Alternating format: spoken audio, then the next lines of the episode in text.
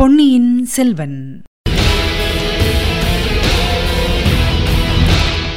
வணக்கம் நீங்கள் கேட்டுக்கொண்டிருப்ப தமிழசேஃபம் தமிழசேஃபமில் இனி நீங்கள் கேட்கலாம் பொன்னியின் செல்வன். வழங்குபவர் உங்கள் அன்பின் முனைவர் ரத்னமாலா புரூஸ். பொன்னியின் செல்வன். பாகம் இரண்டு.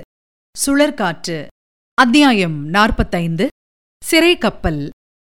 கண்மூடி கண் திறக்கும் நேரத்தில் யானை இரவு என்னும் கடல்துறை பின்னுக்கு சென்றது. பின்னர் கானகத்து மரங்கள் பின்னோக்கி ஓடின. வானத்துப் பறவைகள் பின்னோக்கி பறந்தன. ஓடைகள் குளங்கள் ஊர்ப்புறங்கள் கோயில்கள் மண்டபங்கள் எல்லாம் பின்னோக்கி பாய்ந்து மறைந்தன. மான்கூட்டம் ஒன்று அந்த யானையுடன் சிறிது தூரம் போட்டியிட்டு ஓடப் பார்த்தது. மான்களும் தோல்வியடைந்து பின்தங்கின.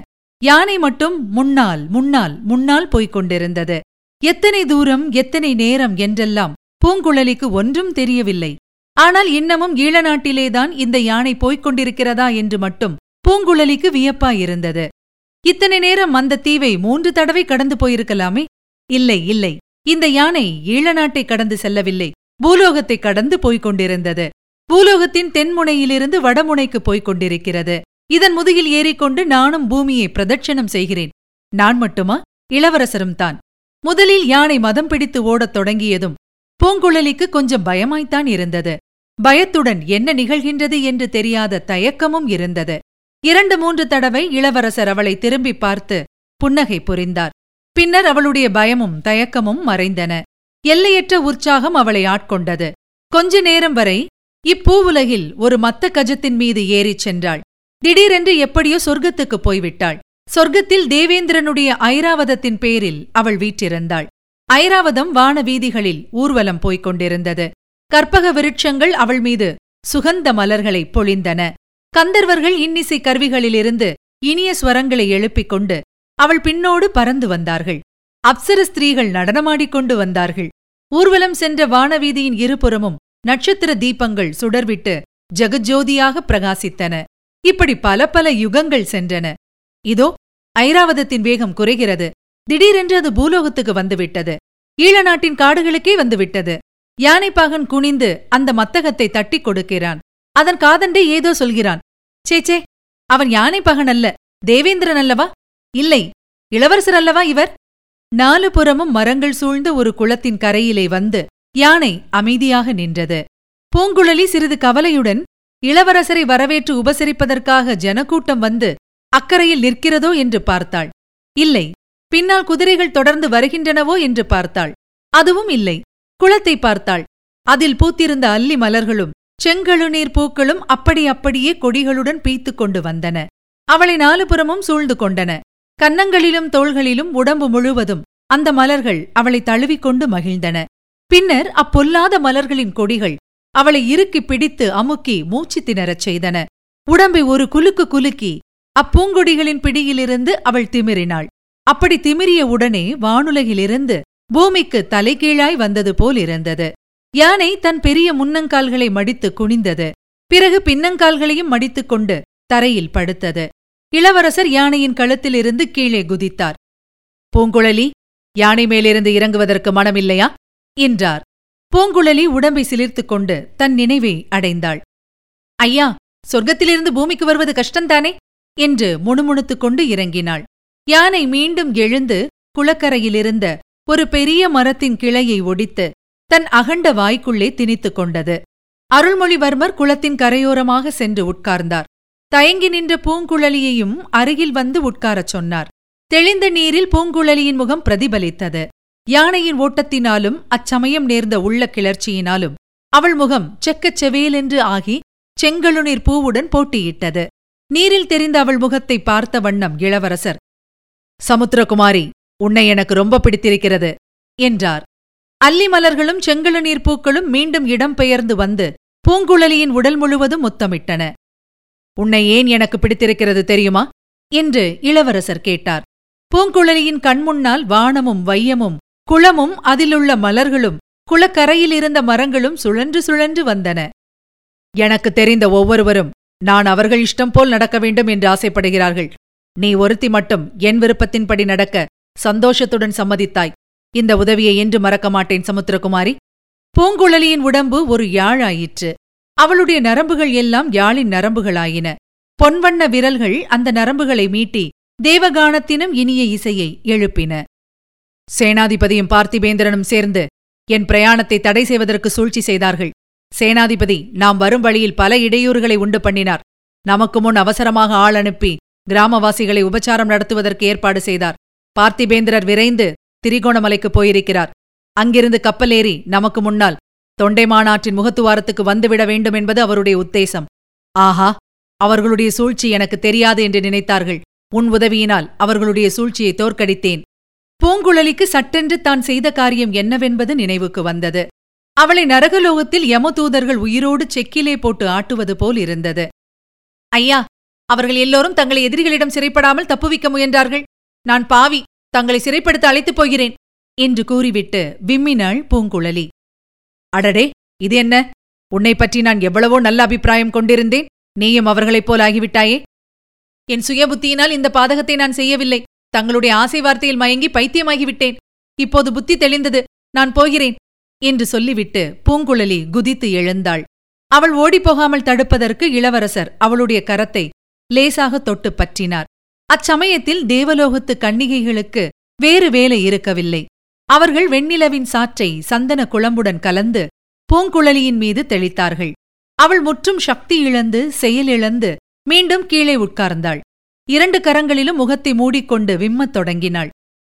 சமுத்திரகுமாரி உன்னிடம் ஒரு முக்கியமான விஷயம் சொல்ல எண்ணினேன். நீ இப்படி அழுவதாயிருந்தால் சொல்வதற்கில்லை. உடனே புறப்பட வேண்டியதுதான். பூங்குழலி கண்ணீரை துடைத்துக் கொண்டு அவரை நிமிர்ந்து பார்த்தாள். அதுதான் சரி. கேள் இவர்கள் எல்லாரும் என்னை சிறைப்படாமல் காப்பாற்ற முயல்கிறார்கள் என்று சொன்னாயே அது உண்மைதான். அது எதற்காக தெரியுமா? தங்கள் பேரில் அவர்கள் வைத்திருக்கும் அன்பினால்தான் நான் ஒருத்தி மட்டும்தான் பாதகி. பொறு பொறு என் பேரில் எல்லாருக்கும் அன்புதான். எதற்காக தெரியுமா? யாரோ சோதிடர்களும் ரேகை சாஸ்திரிகளும் சொல்லியிருக்கிறார்களாம். நான் ஒரு காலத்தில் சக்கரவர்த்தியாகப் போகிறேன் என்று. ஆகையால் ஒவ்வொருவரும் என்னை சிம்மாசனத்திலே தூக்கி வைத்து என் தலையிலே ஒரு கிரீடத்தையும் சுமத்திவிட பார்க்கிறார்கள். பேராசை பிடித்தவர்கள் ஐயா அவர்கள் அப்படி ஆசைப்பட்டால் அதில் தவறு என்ன? இந்த லோகத்துக்கு மட்டும்தானா? மூன்று உலகத்துக்கும் சக்கரவர்த்தியாக தாங்கள் தகுதி வாய்ந்தவர் அல்லவா? ஆஹா நீயும் அவர்களைப் போலத்தான் பேசுகிறாய். பெண்ணே இவ்வுலகில் அரண்மனையைப் போன்ற சிறைக்கூடம் வேறில்லை. சிம்மாசனத்தைப் போன்ற பலிபீடமும் இல்லை. கிரீடம் அணிவது போன்ற தண்டனை வேறு கிடையவே கிடையாது. இதையெல்லாம் மற்றவர்களிடம் சொன்னால் ஒப்புக்கொள்ள மாட்டார்கள். நீயாவது ஒப்புக்கொள்வாய் என்று நினைத்தேன். பூங்குழலியின் கண்ணிமைகள் பட்டுப்பூச்சியின் சிறகுகளைப் போல் அடித்துக் கொண்டன. அவள் ஆர்வம் ததும்பிய அகன்ற கண்களினால் அரசிளங்குமாரரை நோக்கினாள். சமுத்திரகுமாரி உண்மையாக சொல். உன்னை வாழ்நாளெல்லாம் ஒரு சிம்மாசனத்தில் உட்கார்ந்திருக்கும்படி சொன்னால் உட்கார்ந்திருப்பாயா? என்று இளவரசர் கேட்டார். பூங்குழலி சிறிது நேரம் யோசனை செய்தாள். பின்னர் மாட்டேன் என்று தெளிவாக சொன்னாள். பார்த்தாயா பின்ன என்னை மட்டும் அந்த தண்டனைக்கு ஏன் உள்ளாக்க விரும்புகிறாய்? தாங்கள் ராஜகுலத்தில் பிறந்தவர் அல்லவா ராஜகுலத்தில் பிறந்ததினால் என்ன? நல்ல வேளையாக கடவுள் என்னை இந்த தண்டனைக்கு உள்ளாக்க விரும்பவில்லை.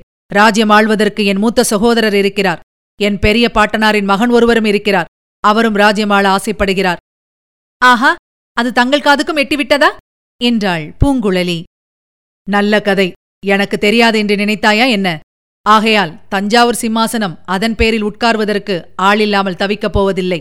அத்துடன் எனக்கு கிரீடம் சுமந்து ஆளும் ராஜ்ய ஆசையும் இல்லை. தங்களுக்கு எதிலேதான் ஆசை? என்று கேட்டாள் பூங்குழலி. அப்படி கேள் சொல்லுகிறேன். சற்று முன் இந்த மத்த கஜத்தின் மீது உட்கார்ந்து பிரயாணம் செய்தோமே. அம்மாதிரி வனங்கள் வனாந்தரங்கள் எல்லாம் புகுந்து சண்ட மாறுதம் போல் சுற்றி வருவதில் எனக்கு ஆசை.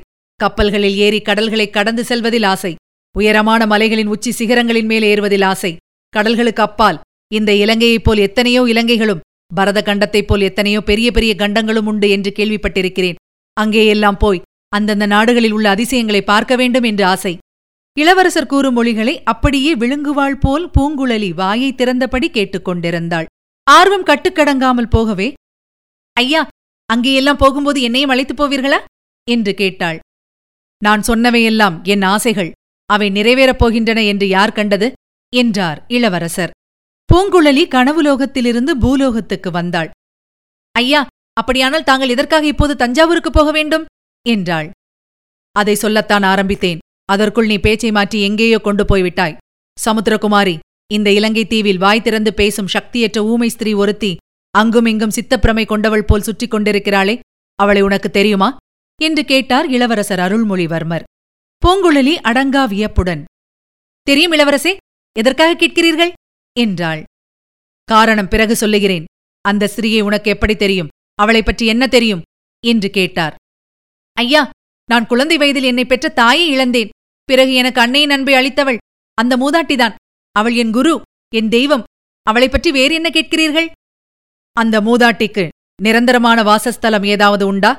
எப்போதும் சுற்றித் திரிந்து கொண்டே இருப்பவள்தானா கோடிக்கரையிலிருந்து இலங்கை நெருங்கி வரும்போது பூதத்தீவு என்று ஒரு தீவு இருக்கிறது. அதில் ஒரு பாறை குகை இருக்கிறது. அங்கேதான் அந்த அம்மாள் பெரும்பாலும் இருப்பாள். அவ்விடத்தில்தான் தங்களை நான் முதன் முதலில் பார்த்தேன். என்னை அங்கே பார்த்தாயா? ஆம் அந்த பாறை குகையில் சில அழகான சித்திரங்களை அந்த அம்மாள் எழுதியிருக்கிறாள். அந்த சித்திரங்களில் தங்கள் உருவத்தையும் கண்டேன். பிறகு ஒரு நாள் கோடிக்கரையில் தங்களை நேரில் பார்த்தபோது அதனால்தான் பிரமித்துப் போனேன். ஓ இப்போது எல்லாம் எனக்கு தெரிகிறது. விளங்காத விஷயமும் விளங்குகிறது. சமுத்திரகுமாரி அந்த மூதாட்டிக்கும் எனக்கும் உள்ள உறவை பற்றியும் உனக்கு தெரியுமா? ஏதோ உறவு இருக்க வேண்டும் என்று ஊகித்தேன்.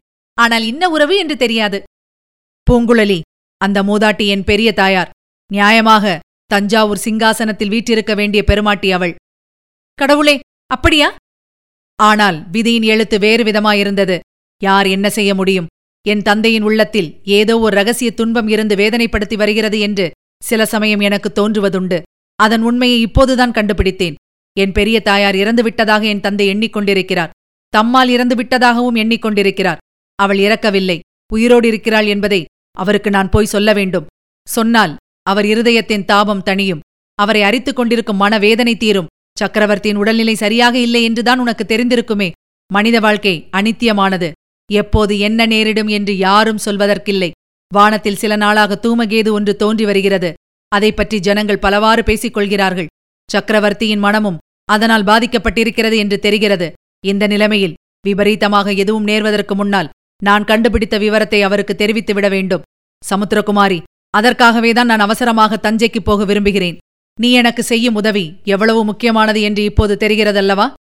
ஆர்வத்துடன் இளவரசரின் வார்த்தைகளை கேட்டுக் கொண்டிருந்த பூங்குழலி ஒரு பெருமூச்சு விட்டாள். கடவுளே மனித வாழ்க்கையில் ஏன் இத்தனை இன்பத்துடன் துன்பத்தையும் வைத்தாய்? என்று முணுமுணுத்தாள். பிறகு இளவரசரை பார்த்து ஐயா இந்த பேதையினால் தங்களுக்கு ஏதேனும் உதவி ஏற்பட்டால் அது என் பூர்வ ஜென்ம பாக்கியம். ஆனால் இதற்கு என் உதவி ஏன்? சேனாதிபதி முதலியவர்களிடம் சொல்லியிருந்தால் அவர்கள் தங்களை தஞ்சைக்கு அனுப்பியிருக்க மாட்டார்களா? என்றாள். இல்லை அவர்கள் யாரிடமும் சொல்ல நான் விரும்பவில்லை. என்னை எப்படியாவது சிம்மாசனம் ஏற்றுவதில் முனைந்திருக்கும் அவர்களுக்கு இது ஒன்று முக்கியமாகத் தோன்றாது. என் தந்தையின் அந்தரங்கத்தை அவர்களிடமெல்லாம் சொல்வதற்கும் நான் இஷ்டப்படவில்லை. சொன்னால் அவர்கள் புரிந்து கொண்டிருக்கவும் மாட்டார்கள். உன்னிடம் இன்னொரு உதவியும் கோருகிறேன். சமுத்திரகுமாரி அதற்காகவே முக்கியமாக இங்கே யானையை நிறுத்தினேன். எனக்கு சக்கரவர்த்தி பட்டமும் சாம்ராஜ்ய சிம்மாசனமும் அளித்த ஜோசியர்கள் என் வாழ்க்கையில் பல அபாயங்கள் பல கண்டங்கள் ஏற்படும் என்றும் சொல்லியிருக்கிறார்கள்.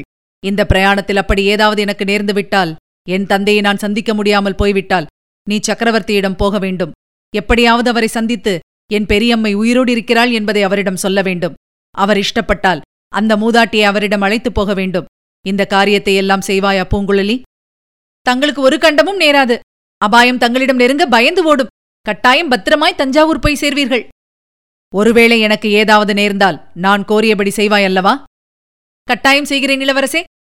இந்த முக்கியமான காரியத்தை வேறு யாரிடம் நான் ஒப்புவிக்க முடியும்? நீயே சொல் பார்க்கலாம். என்னிடம் ஒப்புவிக்க வேண்டிய காரியத்தை ஒப்புவித்தாகிவிட்டது. இத்துடன் என் உபயோகம் தீர்ந்துவிட்டதல்லவா? நான் விடைபெற்றுக் கொள்ளலாமா? என்றாள் பூங்குழலி. அவளுடைய குரல் கண்ணீரின் ஈரப்பசையோடு கலந்து வந்தது. ஆஹா அது எப்படி? தொண்டைமானாற்றின் முகத்துவாரத்தை இன்னும் நாம் அடையவில்லையே. சோழ நாட்டு போர்க்கப்பல்களை இன்னும் காணவில்லையே. அதற்குள் எப்படி விடைபெற்றுக் கொள்ளலாம்? கோபித்துக் கொள்ளாதே. இன்னும் சிறிது நேரம் பல்லை கடித்துக்கொண்டு என்னுடைய சகவாசத்தை பொறுத்துக்கொள். யானை மேல் மறுபடியும் ஏறி இன்னும் கொஞ்ச தூரம் என்னுடன் வா. புலிக்கொடி பறக்கும் கப்பலை தூரத்தில் கண்டதும் நீ என்னை விட்டு பிரிந்து செல்லலாம் என்றார் இளவரசர். மறுமொழி ஒன்றும் சொல்லாமல் பூங்குழலி யானை நின்ற இடத்தை நோக்கி நடந்தாள். இளவரசரும் சென்றார். அவருடைய வார்த்தைக்குப் படிந்து யானை மண்டியிட்டு படுத்தது. இருவரும் அதன் முதுகில் ஏறிக்கொண்டார்கள் முன்போல் யானையை இளவரசர் விரட்டவில்லை. ஆயினும் விரைவாகவே நடந்து சென்றது. சமுத்திரகுமாரி எனக்கு மிகவும் பிடித்த சில காரியங்களைப் பற்றி சொன்னேனே. உனக்கு பிடித்தவை என்னவென்று சொல்ல வேண்டாமா? என்றார் அருள்மொழிவர்மர். எருமை வாகனத்தின் மீது வரும் யமனை எனக்கு ரொம்பவும் பிடிக்கும். நள்ளிரவில் பாறை உச்சியின் மீது நின்று கொண்டு கொள்ளிவாய் பிசாசுகளை நேரம் போவதே தெரியாமல் பார்ப்பதற்கு ரொம்பவும் பிடிக்கும். நல்ல விசித்திரமான குணமுள்ள பெண் நீ. தங்கள் சிநேகிதர் கூறுவதைப் போல் பைத்தியக்கார பெண் என்று சொல்லுங்கள். அதற்காக நான் வருத்தப்பட மாட்டேன். அப்புறம் சிறிய படகில் ஏறி அலைக்கடலின் நடுவே போய்க்கொண்டே இருப்பதற்கும் பிடிக்கும். அதிலும் கடலில் சுழற்காற்று அடித்ததோ? என் உற்சாகம் எல்லை கடந்துவிடும். அப்போது படகு ஒரு சமயம் அலை உச்சியில் ஏறி வானுலகத்தை எட்டி பிடிக்கும். மறுகணம் பாதாளத்தில் தடால் என்று விழும். அதைப்போல் எனக்கு பிடித்த காரியம் வேறொன்றும் இல்லை. சற்று முன்னால் இந்த யானை வெறிக்கொண்டது போல் ஓடி வந்ததே. அப்போதும் எனக்கு அவ்வளவு உற்சாகமாகவே இருந்தது. ஆ பூங்குழலி முருகப்பெருமான் உன்னுடைய புன்னகையை நாடி வந்திருந்தால் அடியோடு தோற்றிருப்பார். யானை முகனை அனுப்பி குரமகள் வள்ளியை பயமுறுத்தினாரே அந்த யுக்தி ஒன்றும் உன்னிடம் பலித்திராது என்றார் இளவரசர். அவர்கள் தொண்டைமான் நதியின் முகத்துவாரத்தை அணுகிய போது ஆ இது என்ன? என்று பூங்குழலி கூச்சலிட்டாள். என்ன என்ன? என்று இளவரசர் ஆவலுடன் கேட்டார். புலிக்கொடியுடன் கூடிய மரக்கலங்கள் நான் பார்த்த இடத்தில் இல்லையே. என்னை பற்றி தாங்கள் என்ன நினைப்பீர்கள்? சேனாதிபதி என் மீது சந்தேகப்பட்டது போல் தங்களை ஏமாற்றி அழைத்து வந்தவளாகிவிட்டேனே என்றாள். அப்படி நான் ஒரு நாளும் நினைக்க மாட்டேன் பூங்குழலி. நீ பொய் சொல்லி என்னை வஞ்சித்து அழைத்து வர எவ்வித முகாந்தரமும் இல்லை. ஏன் இல்லை இளவரசே? காதல் காரணமாக இருக்கலாம் அல்லவா? உலகமெல்லாம் அழகில் மன்மதனையும் வீரபராக்கிரமத்தில் அர்ஜுனனையும் நிகர்த்தவர் என்று போற்றும் பொன்னியின் செல்வர் மீது மோகம் கொண்டு ஒரு பேதை பெண் இம்மாதிரி செய்திருக்கலாம் அல்லவா? பெண்ணே சேனாதிபதி இங்கே இச்சமயம் இருந்திருந்தால் ஒருவேளை அவ்வாறு சந்தேகப்பட்டிருக்கலாம். ஆனால் உன் மனத்திலும் என் மனத்திலும் அத்தகைய பைத்தியக்கார எண்ணங்களுக்கு இடமில்லை. ஐயா பழையாறை அரண்மனையில் வானதி தேவி என்று வீரர் குலத்து இளவரசி ஒருத்தி இருக்கிறாளே அவளைப் பற்றியும் அப்படி தாங்கள் சொல்வீர்களா? ஆம் ஆம் அதை நான் மறந்துவிடவில்லை. இந்த சேனாதிபதியும் என் தமக்கையும் சேர்ந்து அந்த பெண்ணை என் கழுத்தில் கட்டிவிட பார்க்கிறார்கள். சோழகுல சிம்மாசனத்தில் அமர வேண்டும் என்ற ஆசையினால் அந்த பேதை பெண்ணுக்கும் அத்தகைய ஆசை ஒருவேளை இருக்கலாம். அதற்கு நான் பொறுப்பல்ல. பூங்குழலி அது போகட்டும். நீ பார்த்தபோது கப்பல்கள் எங்கே இருந்தன? என்று இளவரசர் கேட்டார். அதோ அந்த முனையில்தான் நின்று கொண்டிருந்தன. எனக்கு மிக நன்றாக நினைவிருக்கிறது என்றாள் பூங்குழலி. அதனால் என்ன? கொஞ்சம் அப்பால் இப்பால் நகர்ந்து சென்று நிற்கக்கூடும் அல்லவா? எல்லாவற்றுக்கும் கடற்கரை வரையில் போய் பார்த்து விடுவோம் என்றார் இளவரசர். கப்பல்கள் போயிருந்தால் நல்லதாய் போயிற்று. இப்பொழுது எதற்காக போய் தேட வேண்டும்? என்றாள் பூங்குழலி. ஆஹா நீ அப்படி நினைக்கலாம். ஆனால் எனக்கு அதைப்போல் ஏமாற்றம் தருவது வேறொன்றுமில்லை. என்றார் இளவரசர். முன்னூறு வருஷத்துக்கு முன்னால் இலங்கை இளவரசனாகிய மானவன்மன் காஞ்சிபுரத்தில் வந்து சரண் புகுந்திருந்தான். அவனுக்கு ராஜ்யத்தை மீட்டுத் தருவதற்காக மாமல்ல சக்கரவர்த்தி ஒரு பெரும் படையை அனுப்பினார். அவர் அனுப்பிய படைகள் இந்த பிரதேசத்திலேதான் வந்து இறங்கின. அச்சமயம் தொண்டைமான் ஆறு உள்ள இடத்தில் ஒரு சிறிய ஓடைதான் இருந்தது. கப்பல்கள் வந்து நிற்பதற்கும் படைகள் இறங்குவதற்கும் சௌகரியமாவதற்கு அந்த ஓடையை வெட்டி ஆழமாகவும் பெரிதாகவும் ஆக்கினார்கள். பிறகு அந்த ஓடை தொண்டைமானாறு என்று பெயர் பெற்றது. முகத்துவாரத்தின் அருகில் அந்த நதி வளைந்து வளைந்து சென்றது. இருபுறமும் மரங்கள் அடர்ந்திருந்தன.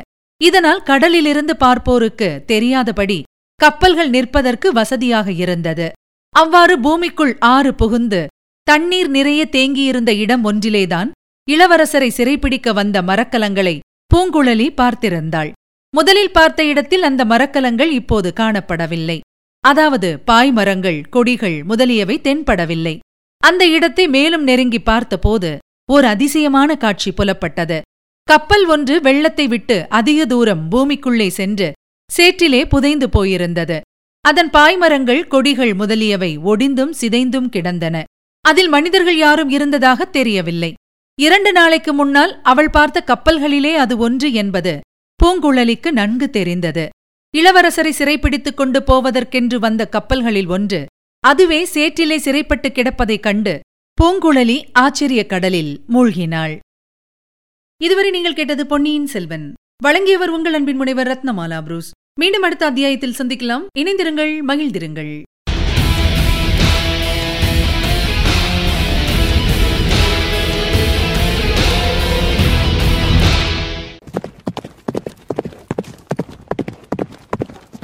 பொன்னியின் செல்வன்.